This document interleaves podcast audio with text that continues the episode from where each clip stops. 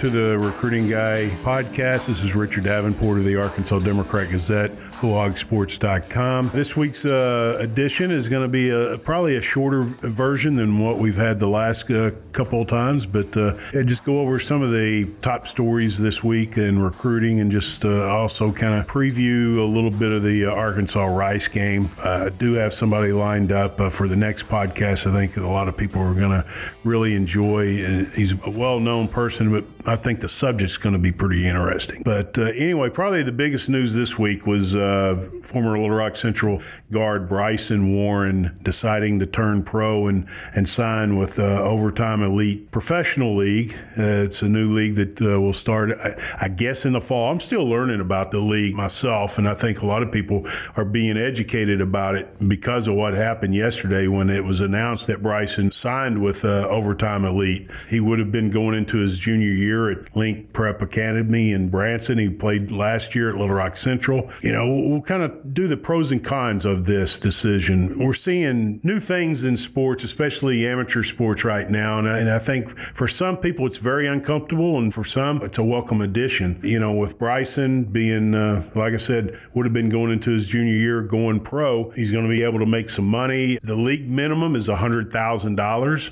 which is, uh, you know, obviously quite a bit of money for, for a, a 16, 17, 18 year old young man.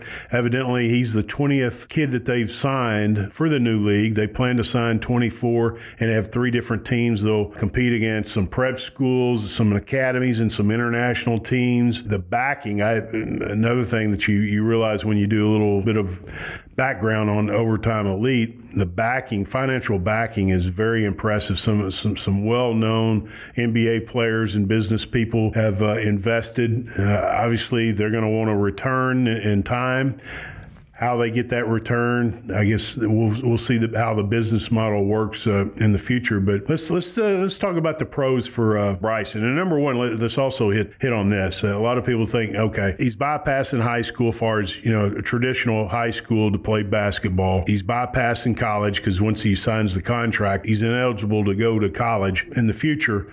But Overtime Elite will uh, give the uh, players and there's several players in his class that have signed uh, with Overtime Elite.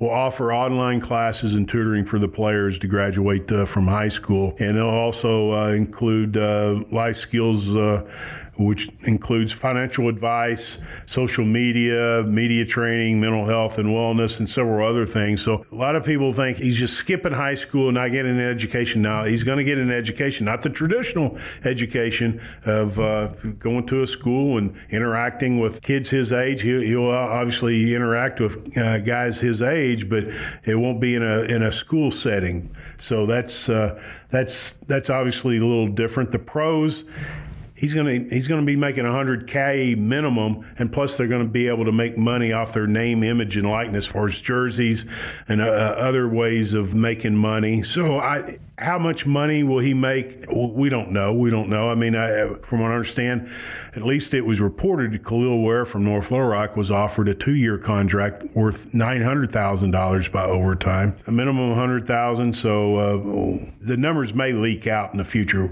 but. Uh, the other pros, I mean, he, he's going to be exposed to uh, evidently some very knowledgeable basketball mentors, coaches. So it's not going to be like uh, he's not going to have any quality coaching. It, it, the financial backing is so impressive that what, what they have uh, to offer. Talking about overtime, they're gonna they're gonna do this right, and they're gonna. Uh, I'm sure there's a lot of things that we don't know that the, that it's part of the process that was sold to uh, Bryson and his parents. And I promise you, Bryson's family was very educated about this before making the decision. Some parents would disagree with this. Some parents agree with this. I, have had uh, had somebody uh, tweet to me yesterday, "Will this be a trend?" I tend to think so, but at the same time, Bryson and other guys that, that, that are going to be a part of the, the league this year, all eyes are going to be on how they develop and, and, and how they progress do they make it to the next level?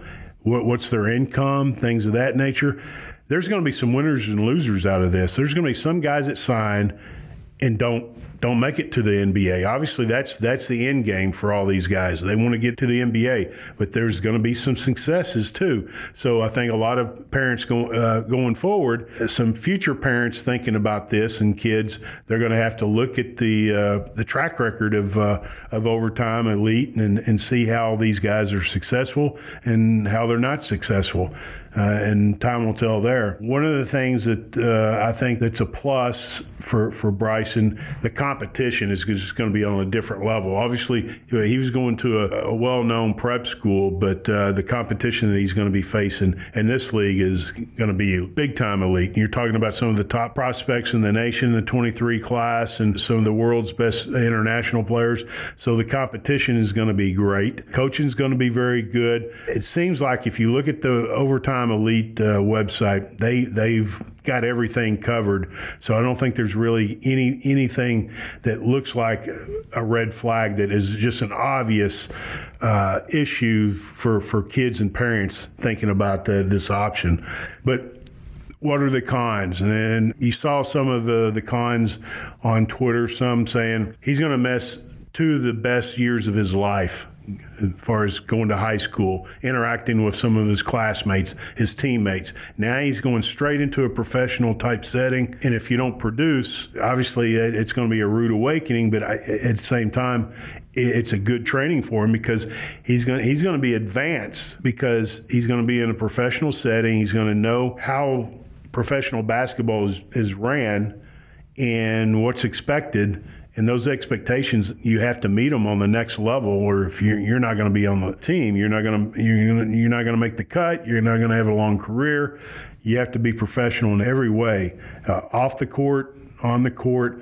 Your play is going to have to be uh, top notch but again, uh, some of the people that are anti this would say he's going to miss two of the best years of his life. Some would say that's too much pressure for a young man at his age. I will say Bryson is a very mature young man. How he handles this, only time will tell. I, I tend to think that he'll he'll he'll do well. I think he's he's had a good training at home, and uh, I think he's so focused on what he wants to do basketball wise, and ultimately the the end game, the goal is the NBA, and there's no doubt that uh, he he'll be focused on that. I think. I mean, only time will tell, but uh, that that's uh, just a few thoughts on uh, Bryson and going going pro, and I think uh, again you're going to have a lot of people look at see what he and the other guys that have signed how they progress progress over the next few years, and that will determine you know how other parents and, and prospects uh, coming up will uh, look at the league and the option of maybe going uh, going pro early. But it's obviously a different world.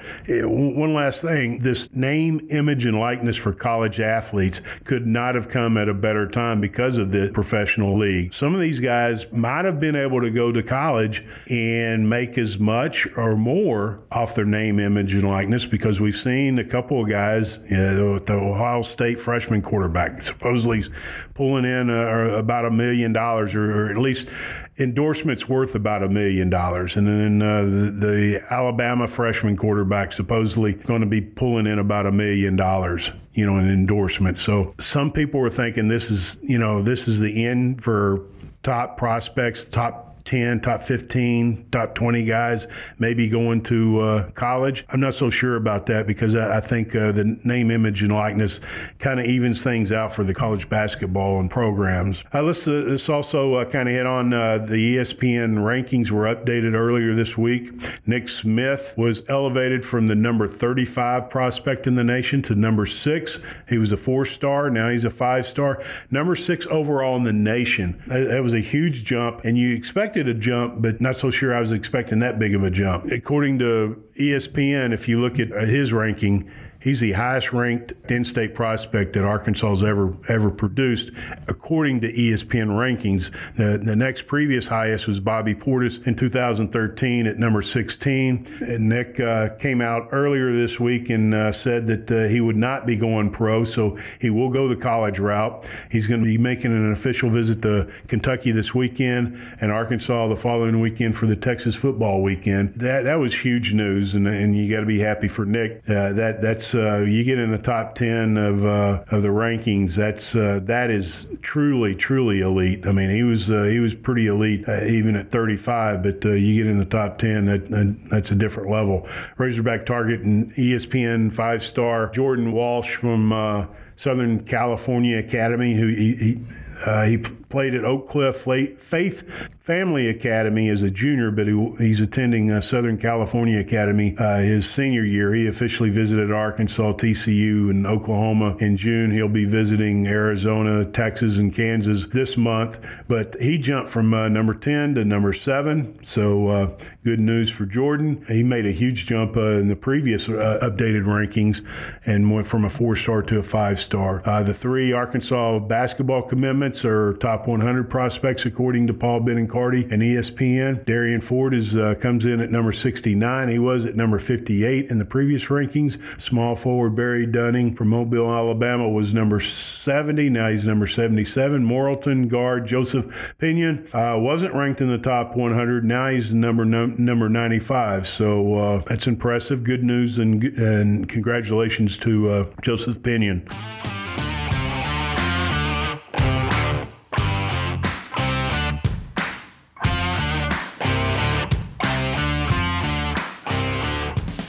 Uh, let's go over uh, tomorrow's game uh, with uh, Arkansas and Rice. The expectations.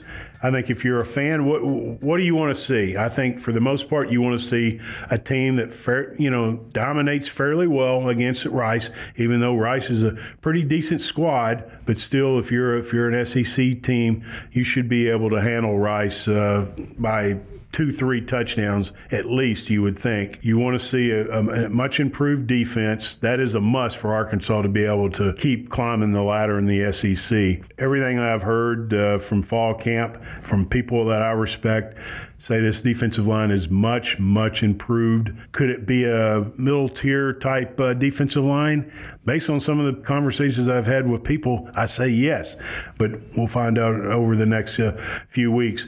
In order for, for you to have that type of uh, feeling after the Rice game, you'd like to see them dominate the line of scrimmage limit them in the rushing game, get some pressure on the quarterback, get a few sacks. Because obviously going in the SEC, going into the SEC, and, and, and even next week against Texas, the competition is going to be elevated. So you want to be able to see some promise if you're a if you're an Arkansas Razorback fan about the defense being able to hold their own and, and, and dominate a team that they they should in, in a normal year dominate and be able to uh, kind of set the tone and and, and give. Uh, the offense opportunities. Offensively, you want to see at least 30 points. I've said I think Arkansas can win six, seven games, and that's only, only if they get uh, good quarterback play. KJ Jefferson has to complete 60% of his passes or more. He has to elevate his completion rate for Arkansas to be able to have a, a pretty good season and go to a bowl game. I think they're capable of that because I think the offensive line is going to be obviously improved because you're returning so many guys in a year of maturity there.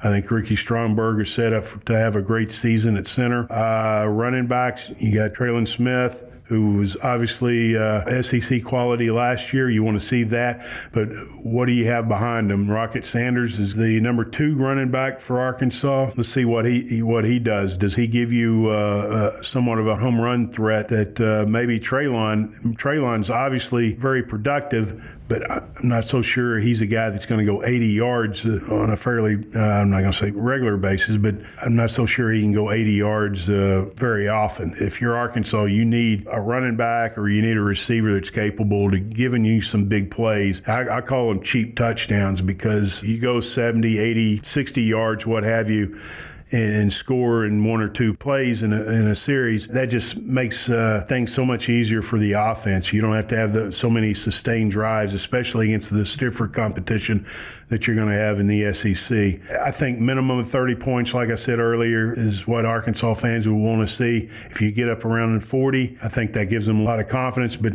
the key is is all it's all on KJ Jefferson's uh, shoulders. If he completes 50% or less of his passes, it could be uh, a long season. Uh, I would say five wins or less if that happens. But uh, if he completes 60% and protects the ball, doesn't turn the ball over very often, they can they can win six or seven, seven at the max. Anyway, that's uh, that's today's uh, podcast, the Recruiting Guy podcast. Like I said earlier, next podcast we're going to have a uh, pretty well-known Arkansan, and we're going to hit on a subject that, like I said earlier, that that I, have I've been thinking about that I think you, you'll find interesting. Thanks so much for listening. We'll catch you next time.